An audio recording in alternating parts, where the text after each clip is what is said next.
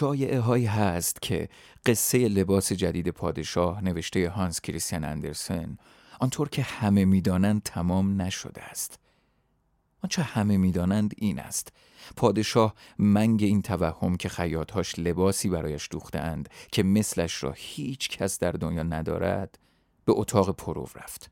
و اعلام رسمی شده بود که پادشاه در جامعه نو در شهر پیاده روی خواهد کرد و ساعتها پرو لباس جدید پادشاه طول کشید و بعد که از اتاق بیرون آمد هیچ چیز تنش نبود و پادشاه شروع کرد توی شهر گشتن و مردمی که به نظاره جمع شده بودند زهره نداشتند چیزی بگویند یا حتی چشمانشان را ببندند. آن برهنگی مشمعز را نبینند. خیاط ها از ماهها قبل خصوصیت لباس جدید پادشاه را اینطور دهان به دهان چرخانده بودند که فقط حلال زاده ها می توانند آن را ببینند. این طوری ها بود که شهر در سکوتی سنگین و عذاب آور ورم می کرد و باد موهای وز بدن پادشاه را تکان می‌داد. و چه بسا دیگر آخرهای پیاده رویش بود که کودکی وسط جمعیت یک خندش ترکید که پادشاه لخته همه قصه را همین جا بلدند در حالی که قصه اینجا تمام نمی شود بلکه فردای آن روز حکمی با امضای شخص پادشاه صادر شد و به همه خانه های شهر رسید و سواددارها برای اهالی خانهشان آن را خواندند. اسم این پادکست نیوفولدر است. معلوم است که New Folder آدم را یاد سیستم عامل ویندوز می اندازد. ویندوز پوشههایی را که اسم ندارد به صورت پیشفرض اسمشان را New Folder می‌گذارد و بعد به ترتیب ساخته شدن شمارهشان می‌دهد. این یعنی ویندوز اسم روی چیزی می‌گذارد که سازندش عمدا یا بی عمد آن را بینام خواسته بوده نمی‌دانم تا به حال دقت کرده بودید یا نه اما این یک موقعیت عجیب است شما نمی‌خواهید اسم روی چیزی بگذارید اما یک نفر دیگر می‌گذارد آیا این می‌تواند نوعی تصرف عدوانی تلقی شود؟ به این قلزت نه اما شاید به هر حال ویندوز اسم پسند خودش را روی پوشه شما می‌گذارد و آن را مال خود می کند. عجیبتر این که توی ویندوز همه ما دست کم یک یا دو یا چند تای نیو فولدر هست این یعنی در گذر زمان پذیرفته ایم اسمی را که دیگری روی ساخته ما گذاشته. این یعنی خو گرفتن. شاید هم عین خیال نبودن. با سرباز زدن چطورید؟ با مخالفت کردن. مسئله این پادکست همین است. حکم پادشاه روز بعد از پرو لباس جدیدش این بود. بسمهی تعالی. نظر به جلالت و فخامتی که در لباس تازه حضرت پادشاهی مشاهده شد صلاح دید ملوکانه بران متعلق است که تمامی رعایای سلطنت و شهروندان جامعه از فردا مفتخر به آن شوند که جامعی از جنس و طرح و رنگ لباس پادشاه بپوشند. این همه نعمت و بذل شکر را سزاست و شکر حقیقی آن که شهروندان اعتناب نعمت تازه کنند و از هر قسم پوشش دیگری حتی در خالی و خلوت خانه هاشان هم اجتناب کنند. نساجان و خیاطان موظف به تولید انبوه لباس پادشاهند. و سرشماران موظف به شمارش نفوس به تفکیک هر خانه تا لباس ها به تعداد افراد تحویل سرپرست خانواده شده نقدن وجه آن ستانده شود. مأموران حکومتی و قاطبه زابطان و داروغگان و اساس موظفند. هر یک از آهاد ملت را با هر سمت و نسب که از فردا جامعه شاه فرموده را تن نداشتند فل مجلس بازداشت فلفور زندانی کنند. نیز معزونند بی اذن و اجازه. در هر ساعت شبانه روز وارد منازل شهروندان شده پوشش خانگیان را مکتوب و با الساق عکس گزارش کنند. بدیهی هر نوع ممانعت از ورود مأموران. به هر دلیل ناموجه و عینا در حکم محاربه با مقام منیع قانونگذار است. این فرمانی لازم الاجراست و واجب الاتباع مخالفان بهای مخالفتشان را با خون گردنشان خواهند پرداخت. امضا حضرت صاحب اختیار پادشاه.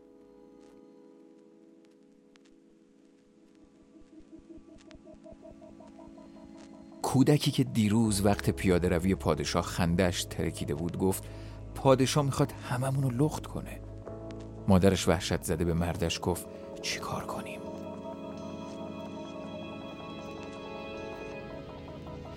و این طوری ها بود که قصه با زنگ این سوال در گوش خواننده هایش تمام شد که راستی راستی چی کار باید کرد شما اگر بودید چه می کردید؟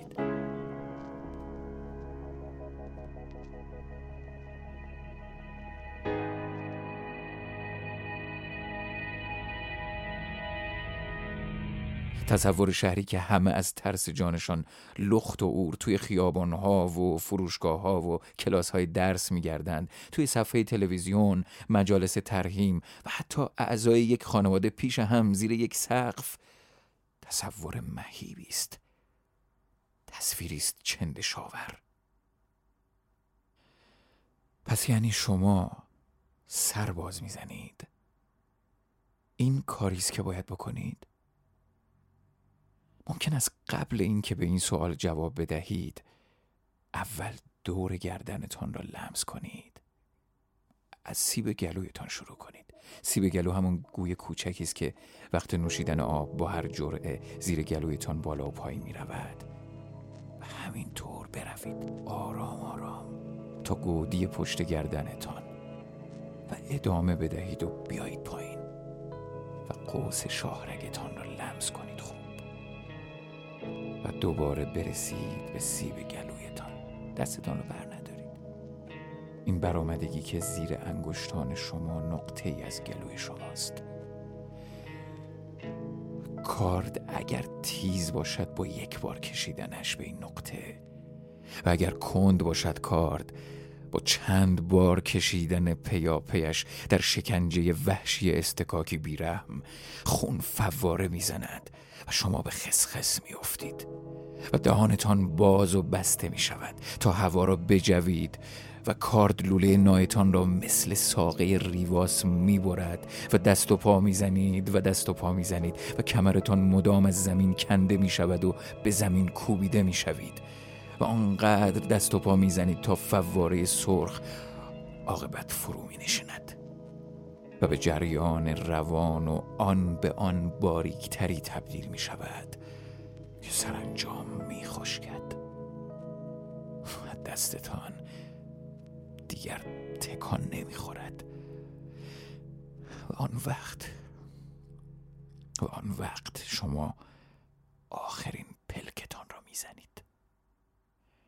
حالا دستتان را از روی سیب گلویتان بردارید و به سوال جواب بدهید. با حکم پادشاه چه می کنید؟ حکم دیکتاتور فقط این نیست که برهنه شوید. او برهنگی را لباس تعریف کرده است. لباسی بسیار فاخر و گران. و نه فقط این که در تعریف دیگر به هر کس تعریف اول را قبول نکند و بخواهد با حیا باشد می‌گوید بی حیا می‌گوید که حلال زاده نیست. این فقط زور گفتن نیست. اسمش وارونه کردن حقیقت هست. شما زیر بار می روید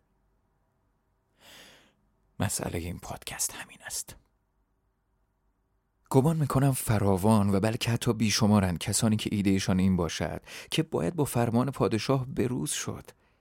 مگر با مواد نگهدارنده با آلاینده های هوای شهرها با تصرف ادوانی سیستم عامل ویندوز بروز نشدیم. به فرمان پادشاه هم می شود عادت کرد و کم کمک حتی لذت هم برد.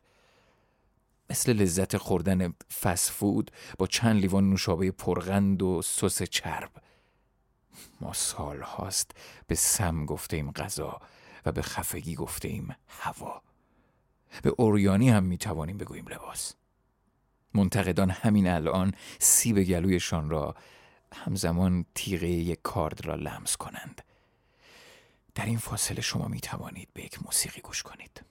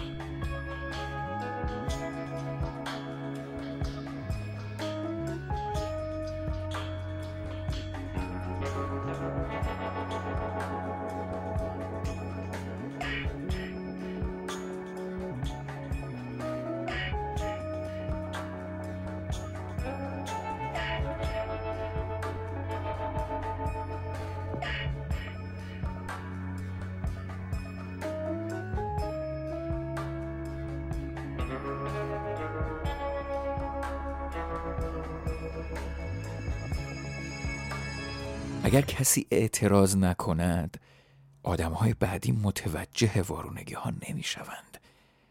کم کم آدم اوریان می شود معیار. بیهیایی می شود عین درستی حق. به نظر من معترضان ویراستاران فرهنگنامه آدمیتند.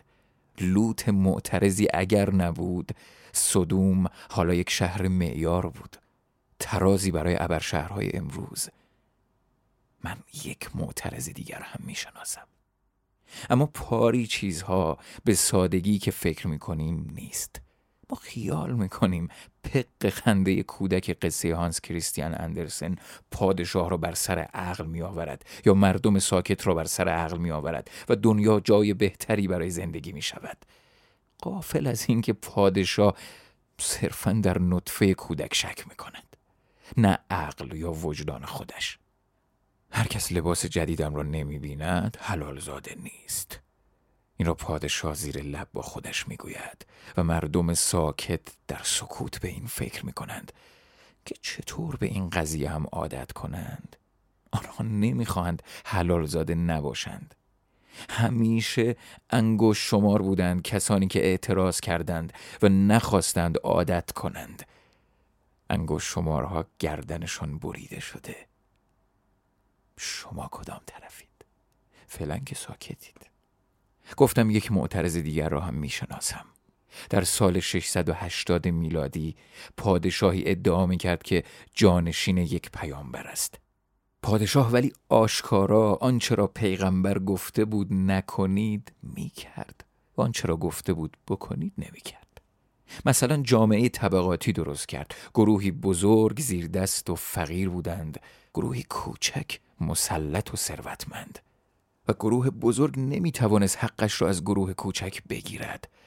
در حالی که زمان پیامبر غریبه هایی که وارد شهر می شدند او را در حلقه مردم شهر تشخیص نمی دادند بایست از کسی می پرسیدند پیامبر کدامشان است.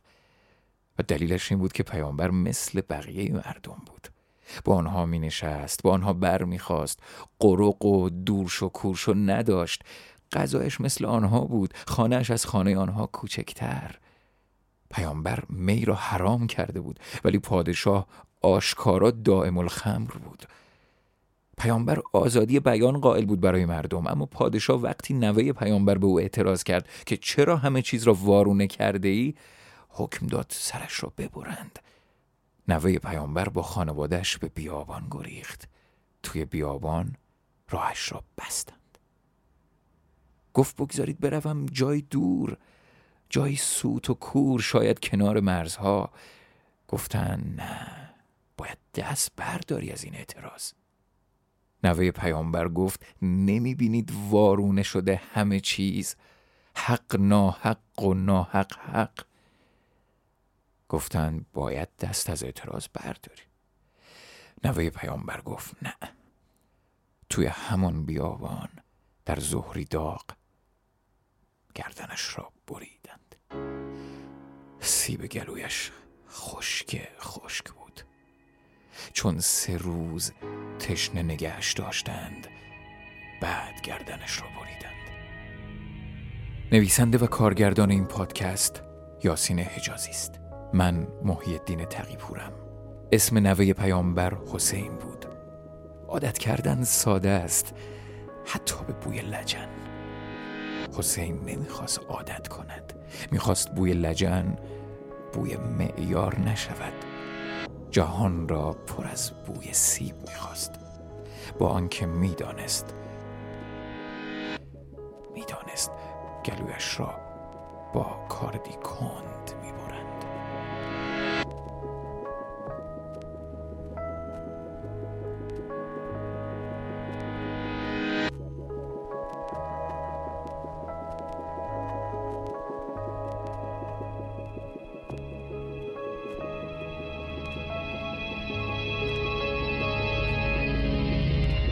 پادکست جزئی از رویداد بزرگ تهران 1400 است.